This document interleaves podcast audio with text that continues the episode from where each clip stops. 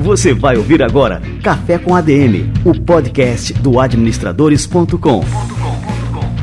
Apresentando Leandro Vieira.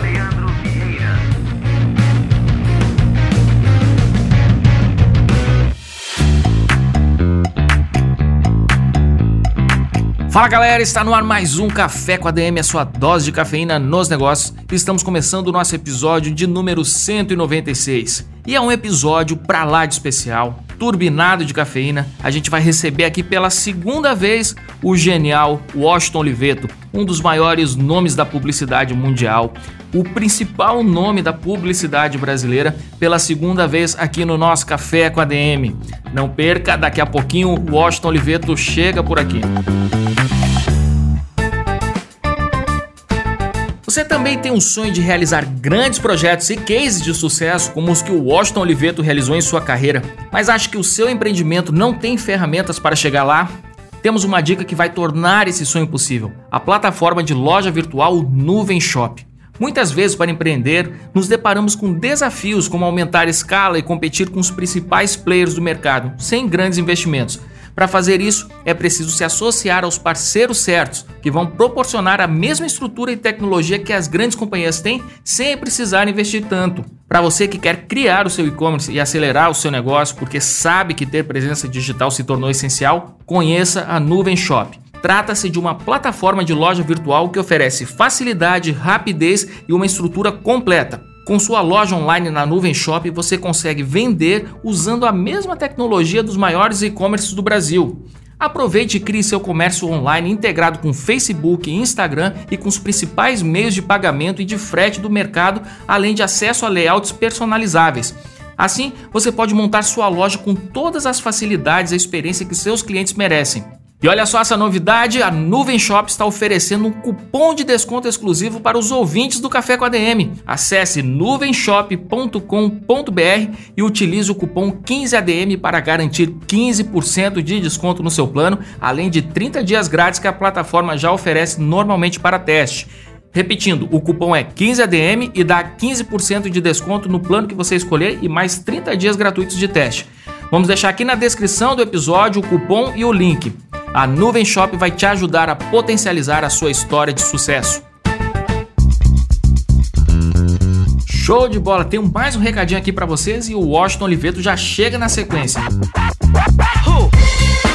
O áudio é uma das mídias que mais captam a atenção de quem navega na internet. O sucesso do Café com a DM é uma prova prática disso, assim como a música digital. Sabia que ouvir música é a segunda atividade cultural mais difundida na internet, atingindo mais de 72% de todos os internautas? Pois é, esse é o canal perfeito para tornar sua marca conhecida. A AudioEd, empresa especializada em soluções de publicidade em áudio digital, tem um alcance de 42 milhões de pessoas apenas no Brasil e consegue direcionar seu anúncio para a audiência certa, gerando resultados concretos. Além disso, todos os resultados da sua campanha de áudio digital podem ser acompanhados em tempo real, sem enrolação. Para mostrar o potencial dessa mídia, a AudioEd, em parceria com o IAB Brasil, lançou uma série de guias sobre áudio digital e publicidade em podcasts. Inclusive, a AudioEd, junto com a Brandwatch Consumer Research, realizou uma pesquisa sobre o assunto de áudio digital no Brasil durante a quarentena. Dá uma olhada no material deles acessando www.audio.ad/adm e receba gratuitamente a pesquisa e tire suas dúvidas sobre como falar com seus clientes em podcasts, rádios online e nos streamings de música digital. Acesse www.audio.ad/adm. Muito bem, galera. Cafezinho já tá fervendo por aqui. Vamos receber aqui esse gênio, Washington Oliveira.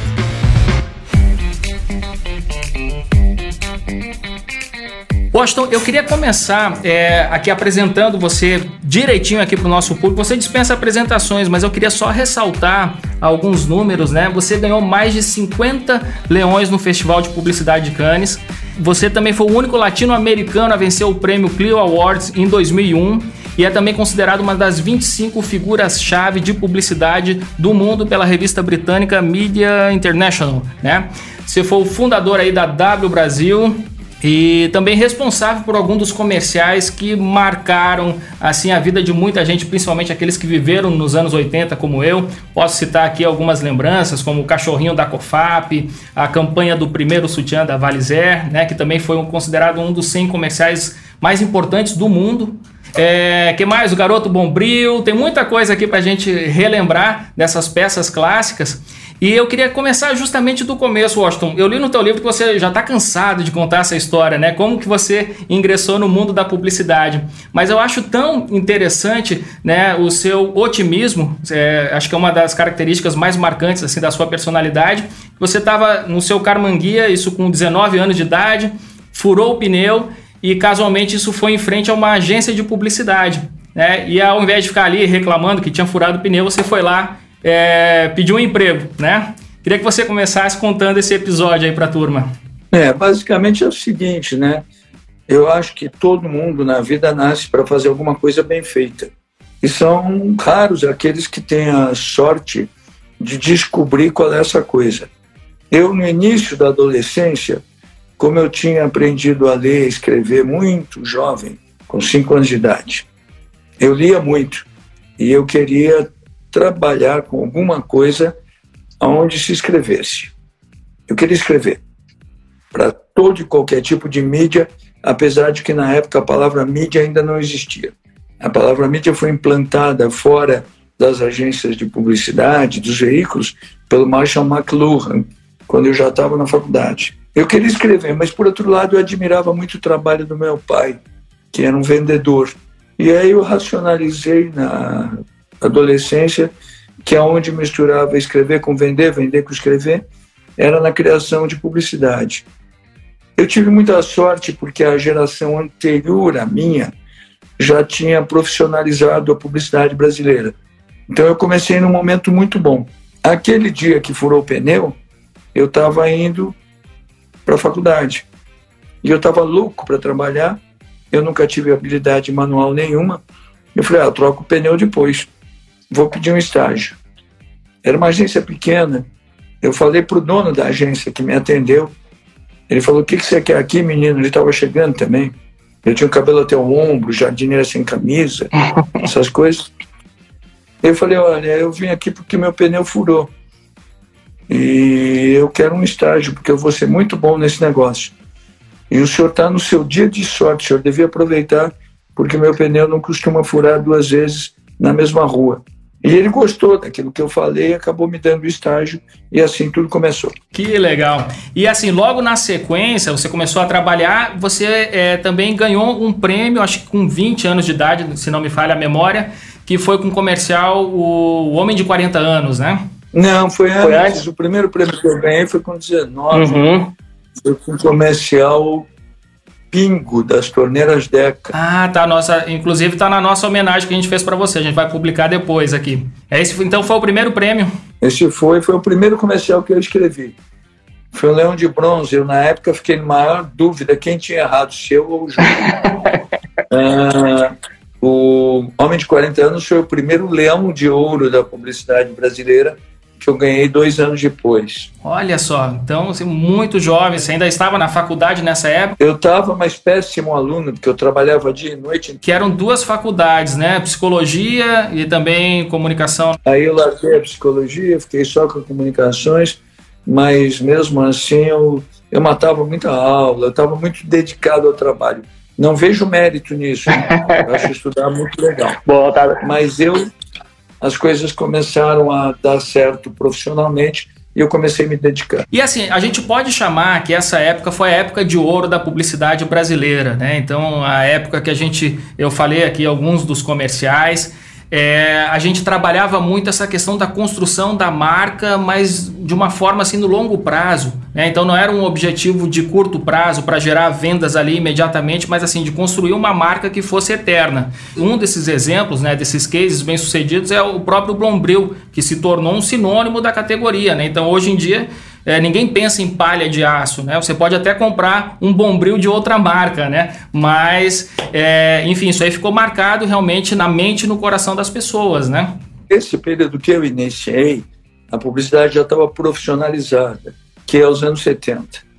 Período sem dúvida nenhuma, mais exuberante da publicidade brasileira, se localiza entre os anos 80 e o início dos anos 90. Curiosamente, não é só da publicidade brasileira, é da publicidade mundial. Hoje foi muito curioso, minha mulher encontrou sem querer um querido amigo meu, que é considerado o publicitário mais importante aqui da Inglaterra, o John Haggart, que inclusive é Sir, e a gente é muito amigo. O John teve umas circunstâncias de vida aqui em Londres parecidas com as que eu tive no Brasil, e nós dois, as circunstâncias de vida depois invadiram o mundo. E aí, Patrícia falou com ele e tal, e eu liguei para o John agora à tarde, aqui já é de noite, né? É, e a gente estava falando exatamente da, da exuberância dos anos 80 e 90 foram anos realmente, sob o ponto de vista criativo, muito, muito brilhantes. E é o que foi que aconteceu depois disso, Washington? Assim, onde é que a gente perdeu a mão na publicidade? É, qual é a influência da internet, que a gente está falando também, né? Até meados dos anos 90 não tinha internet massificada ainda no mundo. Né? E depois disso a internet chegou com tudo, né? É, isso tem alguma influência na forma como a gente comunica as marcas, como a gente é, faz publicidade? São vários os fatores não existe um culpado, por exemplo, não vamos culpar a internet, que é uma coisa maravilhosa. Não vamos culpar a melhoria da tecnologia, que é uma coisa sensacional. Mas tem momentos em que isso trabalhou contra. Por exemplo, quando eu comecei a trabalhar, uh, as condições de produção eram muito ruins. E a gente teve que aprender a pensar muito simples para fazer boas ideias. Nos últimos anos, as condições de produção melhoraram muito. E ao invés de isso ter sido usado, na maior parte das vezes, para verbalizar, para realizar grandes ideias, isso tem sido usado, muito usado, para esconder a falta de uma ideia. Por isso que você vê muita publicidade que se diz bonito, bem feito, legal. Do que, que é mesmo isso? A outra coisa, no Brasil particularmente, se estabeleceu uma errônea luta de classes entre online e offline. Uma luta de classes bobinha, porque não tem um vencedor. Na verdade, a gente precisa pensar sempre que a existência de algo novo é sempre maravilhosa, mas não inviabiliza o que existia de bom já existente.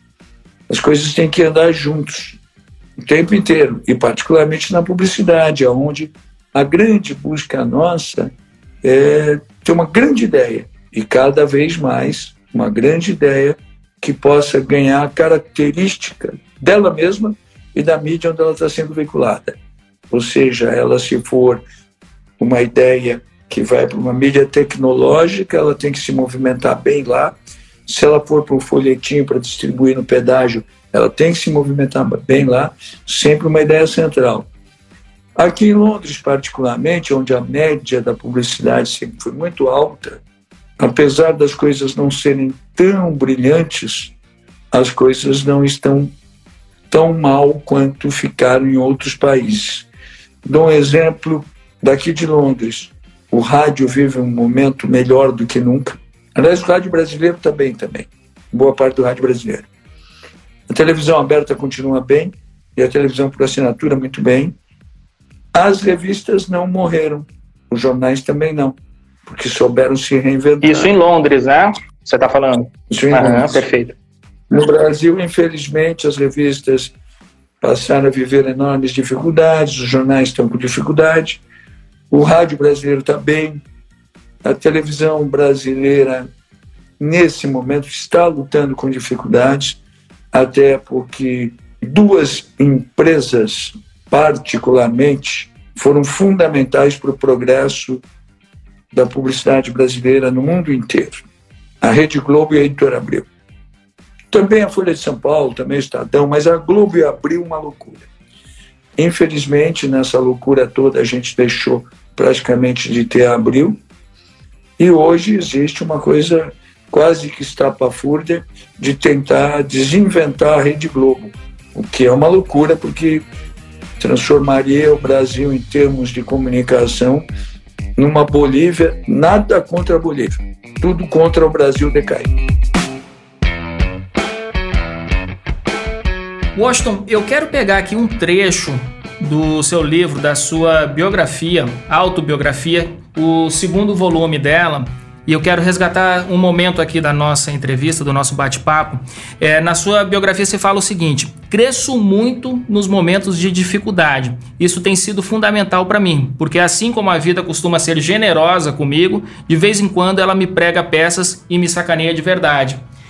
É, esses momentos de dificuldade, como você falou, a gente vivia, por exemplo, uma escassez de recursos é, tecnológicos, enfim, e aí a, a, publicidade respondia com criatividade. Em muitos momentos da vida, quando a vida nos pressiona, né, e a realidade nos impõe ali é, obstáculos terríveis, a gente também responde com, com criatividade.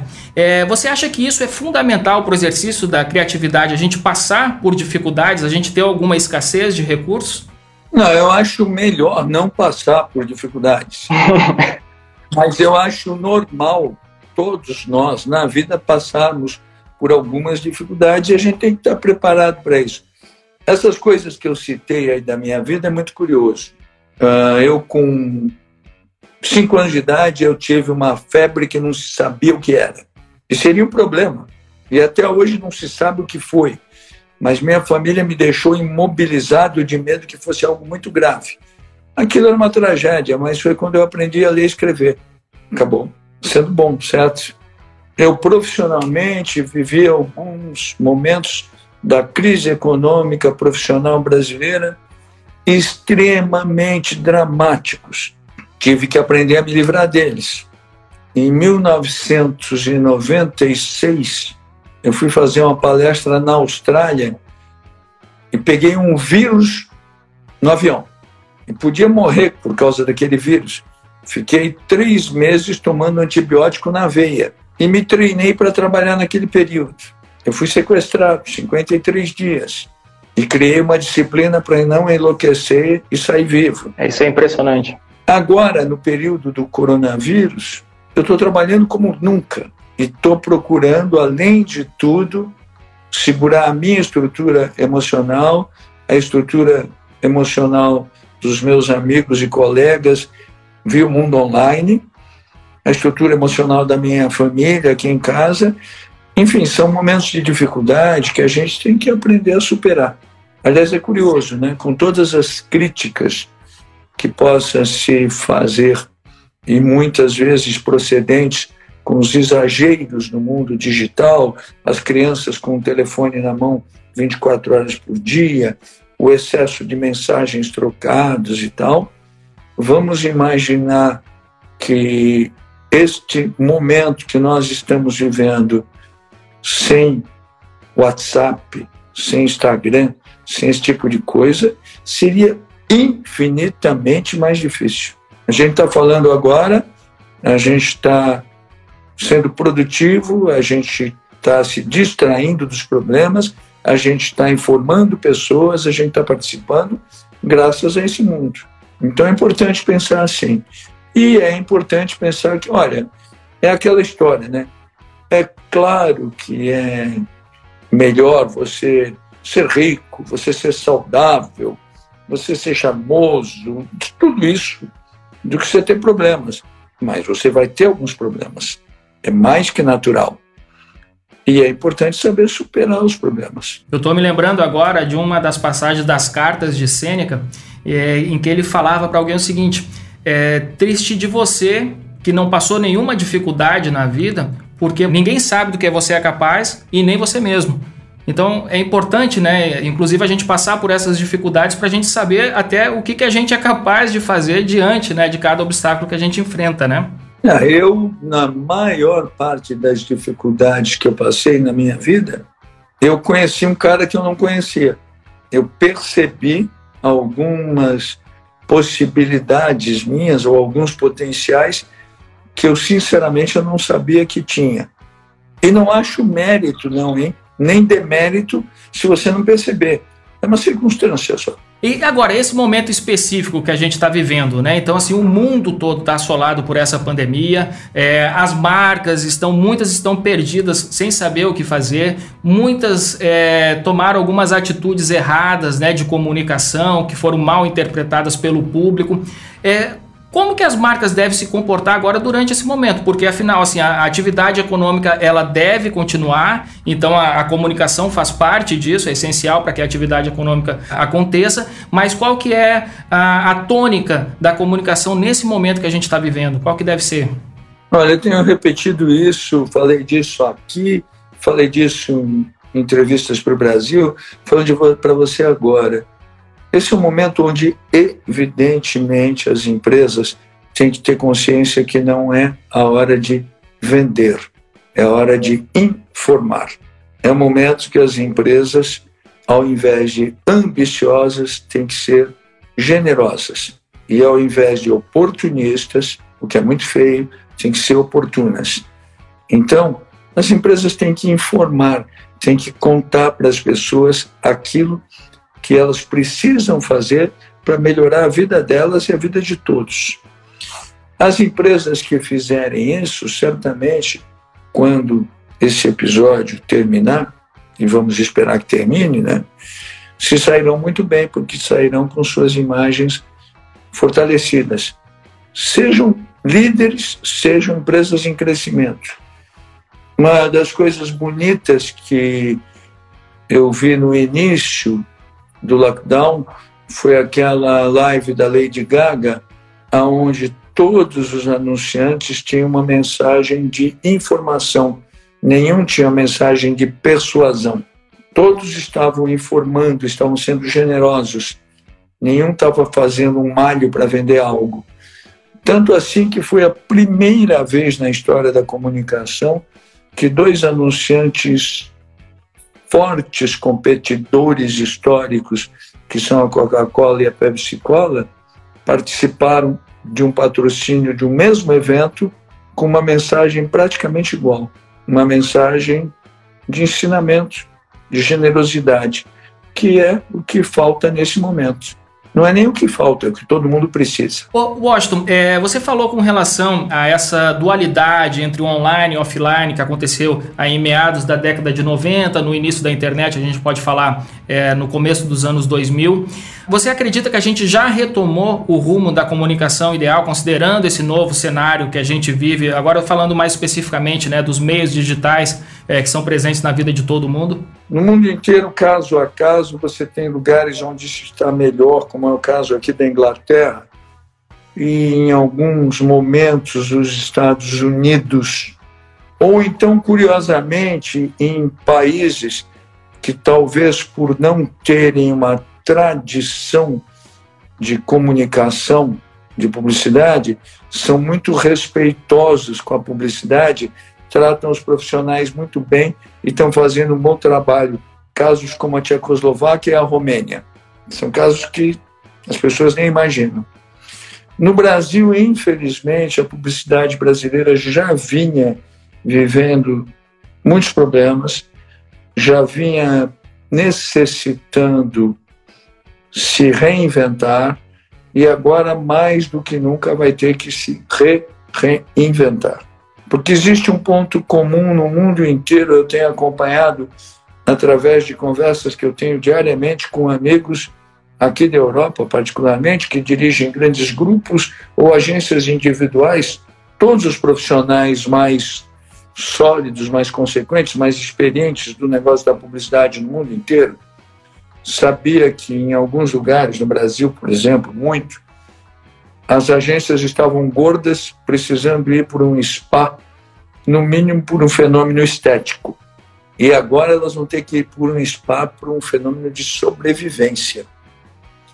Nesse período agora do home office, um ponto em comum na maior parte das agências, maior parte assim, 100%, é que os clientes só querem falar com quem manda ou com quem teve a ideia. Eles não querem nenhum adereço da, da profissão. Eles não querem nenhuma reunião a mais não muito necessária, cancela. Isso faz com que as agências, nesse momento, já tenham aprendido uma coisa: que acabada a pandemia, elas, se quiserem ser rentáveis, sobreviver, tudo isso, elas vão ter que encolher de tamanho de pessoas e, por consequência, com menos gente, mais gente trabalhando em casa, de tamanho de espaço físico também. O que pode assim até promover uma certa recuperação do setor, né? Então assim esse olhar para dentro para ver o que é realmente necessário, né? Você fica só com o que é essencial. Isso possivelmente hum, seja uma brecha para uma próxima revolução criativa, coisa que a publicidade mundial está sentindo falta. Se a gente pensar as grandes revoluções criativas foram nos anos 60 nos Estados Unidos, nos anos 70 na Inglaterra, junto com os Estados Unidos, nos 70 para 80, 80 para 90 nos Estados Unidos, na Inglaterra, no Brasil. Depois isso foi se disseminando e nós não estamos tendo há muito tempo uma grande revolução de conteúdo. Nós temos tido revoluções de forma, mas comunicação é basicamente um brilhante conteúdo. A forma é a maneira que você tem para expressar aquilo, seja ela qual for. Então talvez a gente esteja aí batendo na trave de uma nova revolução criativa.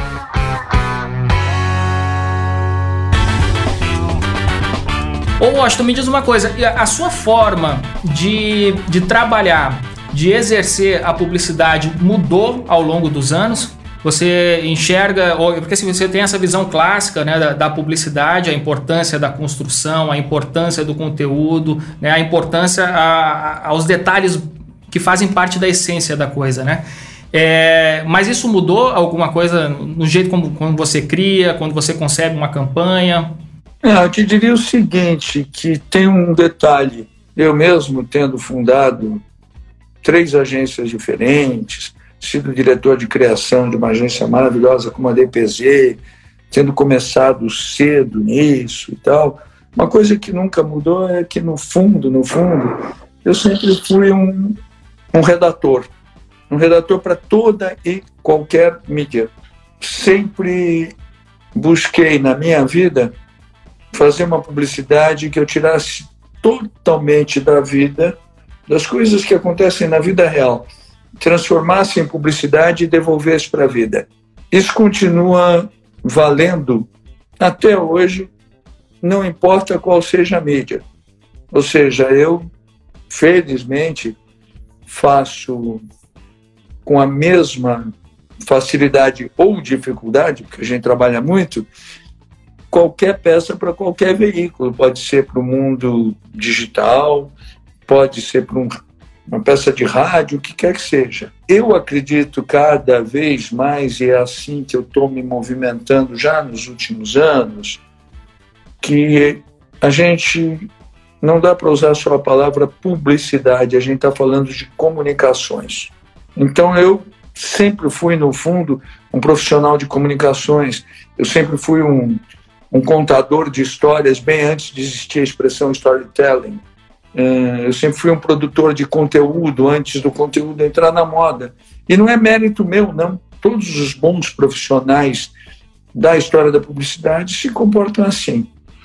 A minha preocupação hoje, onde me interessa fazer coisas, é no que eu chamo de soluções criativas para qualquer tipo de problema de comunicação ou de ideia empresarial.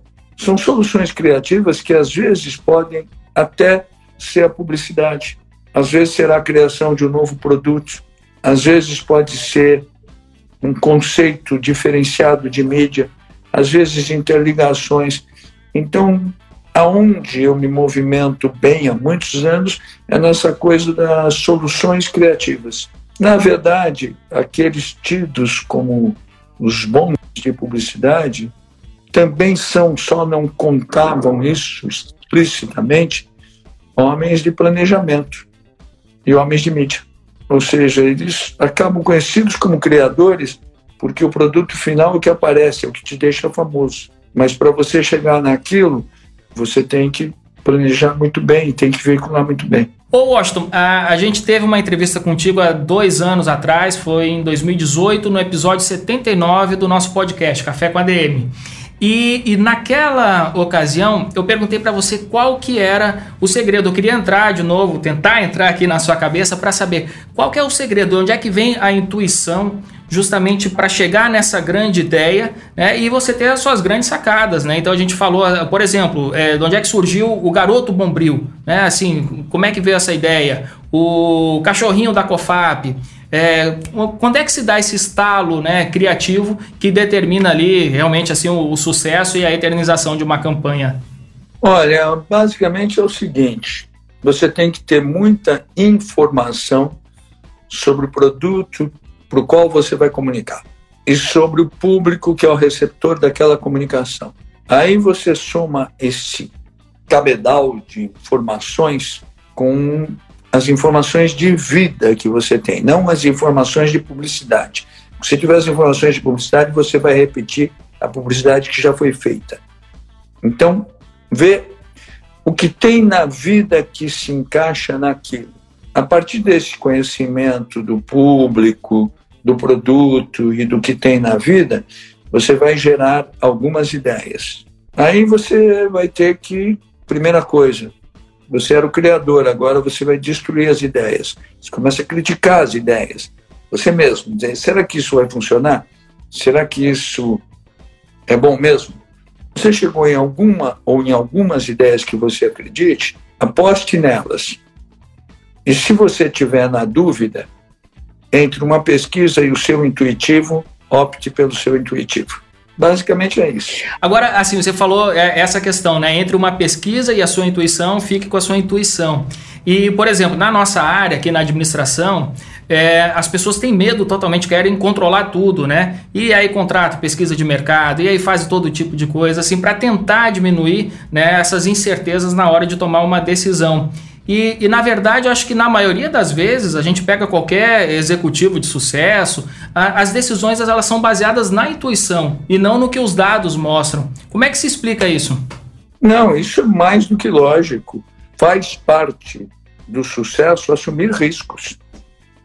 Agora, eu tenho uma frase que eu gosto muito, eu adoraria que ela fosse minha, ela não é minha, eu não sei o autor, mas que diz que a aventura pode ser louca se o aventureiro for lúcido. Então, quando você assume riscos, não significa que você não julgue, que você não tenha a capacidade de detectar qual é o risco que você está assumindo. Agora, não assumir riscos é bobagem. Agora, por exemplo, no mundo inteiro, de uma maneira mais acentuada ou menos acentuada, pessoas começam a dizer, particularmente consultorias, isso e aquilo, que o fundamental na comunicação é ter métricas para ferir os resultados. Eu acho muito bom, desde que existam os resultados. Só que só existe resultado se você tiver antes disso o processo de sedução do receptor. Senão não adianta você ter métrica nenhuma você vai aferir resultados medíocres. Então, as métricas são boas, mas elas não são o carro-chefe disso. O carro-chefe sempre será a grande ideia. E a grande ideia, normalmente, ela não é fruto de grandes reuniões. O pessoal que faz muita reunião, por exemplo, faz reunião no fundo para marcar uma próxima reunião, porque não conseguiu resolver nada. Comitês dificilmente fazem coisas brilhantes. Você já viu alguma estátua para um comitê? Não tem. Os ingleses costumam dizer há muitos anos aqui que o camelo foi um cavalo inventado por um comitê. Um comitê se, se reuniu para criar um cavalo, mas tinha tanta gente dando palpite que acabou dando um camelo. Vamos sempre acreditar no talento, no intuitivo. E isso não significa porra louquice, não. Isso, na verdade, é seriedade. Aliás, porque as pessoas normalmente, muitas vezes, muitas pessoas confundem seriedade com chatice. Eu conheço pessoas seríssimas que são divertidas e conheço pessoas chatíssimas que só são chatas mesmo. O que eu ia te perguntar agora, que também é uma coisa que vai contra o senso comum e, e que a gente pode extrair uma lição valiosíssima disso, é quando você começou a trabalhar lá como estagiário, depois como funcionário da agência de comunicação, você se comportava como dono do negócio. Aí, até aí, beleza, legal. Agora, quando você colocou a, a, sua própria empresa, a sua própria agência, você utilizou uma outra estratégia. Você se comportava como um empregado do negócio. Por que essa distinção e qual é a lição que a gente pode extrair disso aí, Washington? Olha, se tem duas coisas que eu acredito como performance no profissional da minha área, uma eu disse isso anos atrás, repito exaustivamente, é você ter a consciência de que é melhor você ser coautor de muitas coisas brilhantes do que autor solitário de algo medíocre. Então, essa noção da coautoria é fundamental. E a outra coisa, eu fiz isso realmente desde os 19 anos de idade. Eu, quando era empregado, eu me comportava como dono, assumia riscos de dono, de vez em quando dizia coisas que só o dono podia dizer, mas eu estava batalhando exatamente para fazer algo grande. Quando eu passei a ser sócio de uma agência, dono de uma agência, eu percebi que para minha equipe se sentir motivada para construir uma grande equipe, eu precisaria me comportar não como se eu fosse o dono, mas como se eu fosse apenas mais um dos membros da equipe. Então essa inversão deu muito certo na minha vida e eu aconselho para todo mundo em qualquer Olha só, mais uma lição aqui de Washington Oliveto. E onde é que entra o sorvete na história aí, Washington? É, só saber se gostou do livro, né? Não, é, que eu, é que eu costumo dizer que eu sempre preferi administrar sob tesão do que sob tensão. Existe gente que prefere administrar sob tensão, existem empresas mais agressivas, menos agressivas, é o estilo de cada um. Eu sempre gostei mais da ideia de eu vou administrar sob tesão do que sob tensão. Num negócio que é ostensivamente tenso o tempo inteiro, é impossível uma agência de publicidade passar um dia sem uma crise. A menos que você, se você for uma agência fracassada. Se você for uma agência fracassada, você não tem clientes, aí você não tem crises. Mas se tiver diversos clientes, que é o fenômeno de uma agência bem-sucedida, um deles, no mínimo, vai estar com algum problema. O homem que vende guarda-chuva está desesperado porque o verão não para e não chove faz quatro meses. Nesse mecanismo de tensão permanente, eu nunca gostei que as pessoas se sentissem assim, porque eu sempre achei que trabalhavam pior. E eu sempre deixei claro que eu preferia a turma trabalhando sob tesão do que sob tensão. Sempre verbalizei isso. E teve um período que eu resolvi que eu não queria nem mais falar isso. Eu queria ter um, um elemento sinalizador de que eu não estava gostando do astral. E eu passei toda vez que a agência estava muito nervosa a distribuir, mandar comprar 300 picolés e distribuir sorvete para a agência inteira. E aí todo mundo percebia que eu não estava gostando do astral e procurava ficar melhor. É, pessoal, eu quero indicar aqui a autobiografia do Washington, direto de Washington. Esse aqui é o primeiro volume. O segundo volume eu tenho aqui no meu Kindle. Segunda é edição. E a edição extraordinária, também fantástico. Os dois livros são totalmente diferentes. O segundo Sim. é segundo mesmo, que são histórias que faltaram no primeiro. E o segundo tem uma coisa que eu fugi de pôr no primeiro, mas tem no segundo e as pessoas amam, que são muitas fotos de momentos diferentes da minha vida. E agora, isso foi planejado, Washington, porque quando você é, começa aqui o, o primeiro volume, você começa com a seguinte frase: Esta é minha primeira e penúltima autobiografia. Então você já estava planejando o, o segundo volume ou veio depois mesmo que o pessoal começou a pedir? eu não estava planejando o segundo volume. Eu estava planejando fazer muitas coisas ainda na vida para ter uma outra autobiografia. Então podemos esperar mais uma, né? Aí o que aconteceu foi que realmente o, o livro foi um estouro e eu percebi que faltavam muitas coisas. Inclusive teve reclamações, né? por que, que você não contou bem a tua infância? Porque como o livro não tinha uma cronologia, eu não me senti na obrigação de fazer aquele biografado clássico. E aí eu comecei a escrever o que faltou e deu o segundo livro. Mas o segundo, na verdade, era sobre o futuro. Quem sabe um dia. Deixa eu perguntar só mais uma coisa aqui, Washington, para a gente encerrar. Eu sei que é um assunto um pouco delicado, mas é, eu não podia deixar de tocar nele. Você falou aqui no começo que você passou 53 dias sequestrado. E foi, assim, um, um evento assim que eu não sei como que você suportou. É, você ficou dentro de um armário, né, durante esses 53 dias com música tocando dia e noite, né?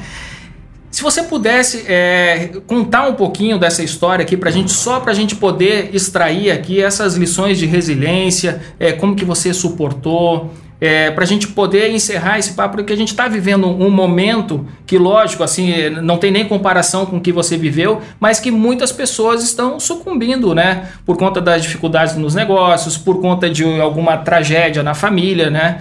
E, enfim, é, eu acho importante, assim, a partir dessa, dessa experiência que você teve, de todas as lições, lógico, que você extraiu dela, a gente passasse também para terminar aqui com uma mensagem de otimismo aqui para o nosso público.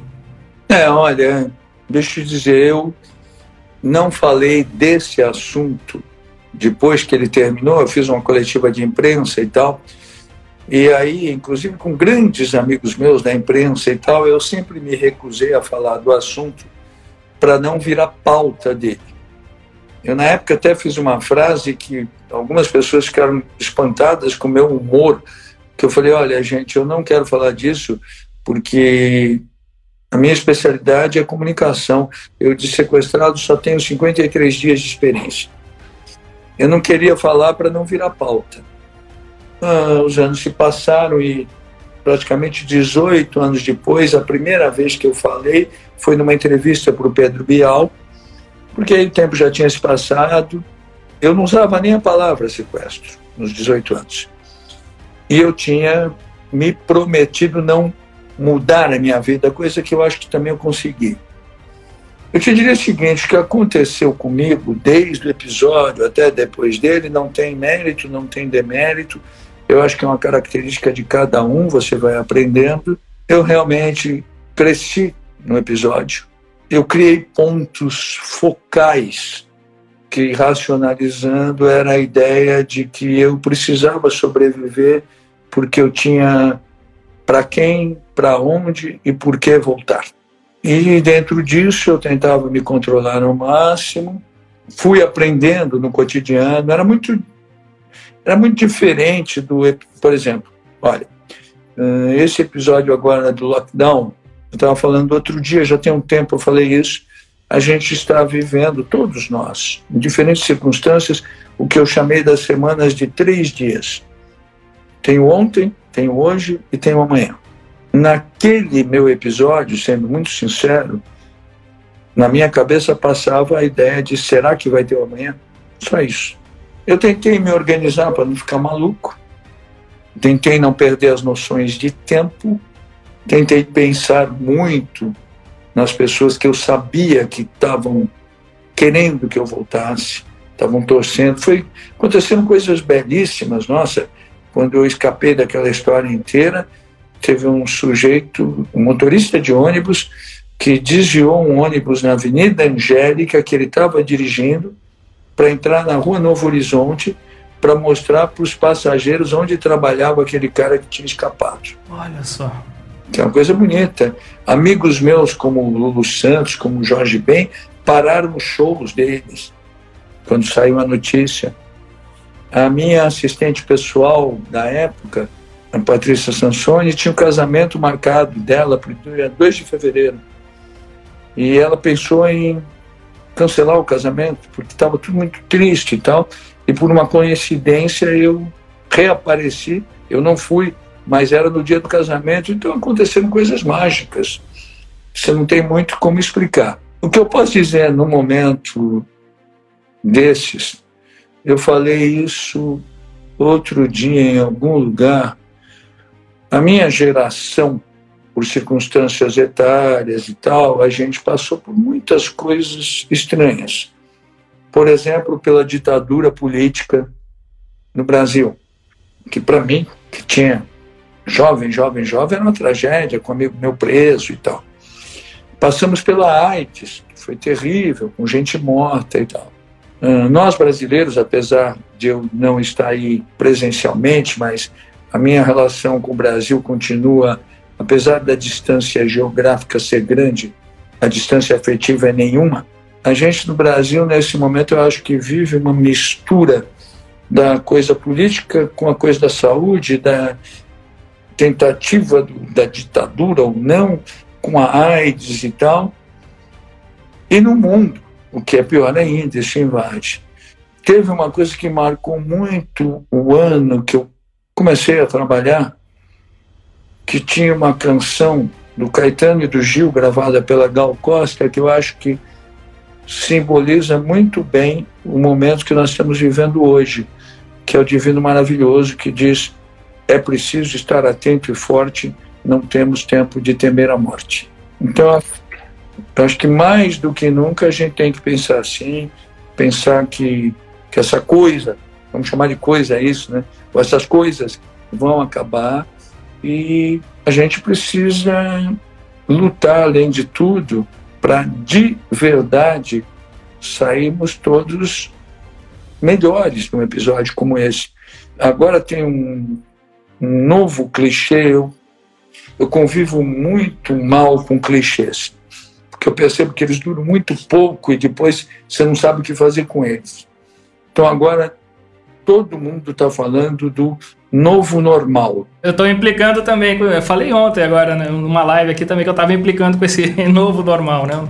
Não, vamos pensar que a gente estava vivendo o velho anormal, o que estava não era bom sob nenhum ponto de vista. Era anormal. Sob o ponto de vista, inclusive, do vírus, que a gente ainda não sabe, não tem informações dele, não tem o, o telefone, o CEP, onde ele mora, quem é. Uma coisa não há dúvida nenhuma, ele, eu acho que ele tem uma certa conotação da natureza brava com a gente. E convém a gente pensar nisso.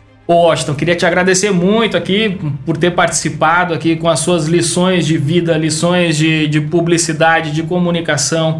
Uh, aqui a gente teve um privilégio aqui hoje né, de ter tido um gênio aqui com a gente. Você é uma das pessoas que eu mais admiro, que eu mais me espelho também né, no, no exercício do que eu faço, né, trazendo, é, guardada as devidas proporções, mas eu me espelho muito né, no seu estilo de liderança, no seu estilo de trabalho, é, no seu amor pelas artes também. Esqueci de falar isso aqui durante a nossa entrevista. Eu acho muito importante isso, né, essa interseção entre negócios e arte, e você fez isso brilhantemente né, na, na publicidade.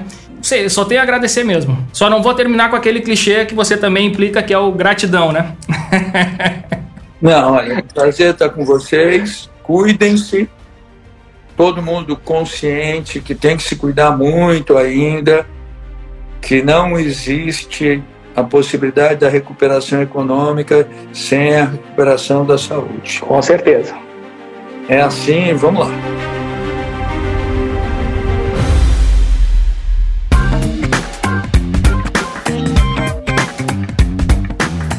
E agora, como que eu termino esse café com a DM? Uma honra receber novamente por aqui o maior gênio da publicidade brasileira, Washington Oliveto, com lições não só para os negócios, mas para a nossa vida como um todo. O cara realmente é um exemplo a ser seguido. Como eu falei aqui durante a entrevista, eu me inspiro muito nele, na, na condução dos meus negócios, na forma como eu encaro a vida, como eu encaro a administração, como eu encaro o empreendedorismo. E tenho certeza que você aí do outro lado também se inspirou demais com esse podcast de hoje. Esse é um daqueles episódios que eu termino aqui com um sorriso no rosto e aquela sensação de dever cumprido. Mas é isso aí, galera. A missão não termina por aqui. Na semana que vem a gente volta com mais cafeína para vocês. Espero vocês aqui na próxima sexta-feira em mais um episódio do Café com a DM, a sua dose de cafeína nos negócios. Até lá.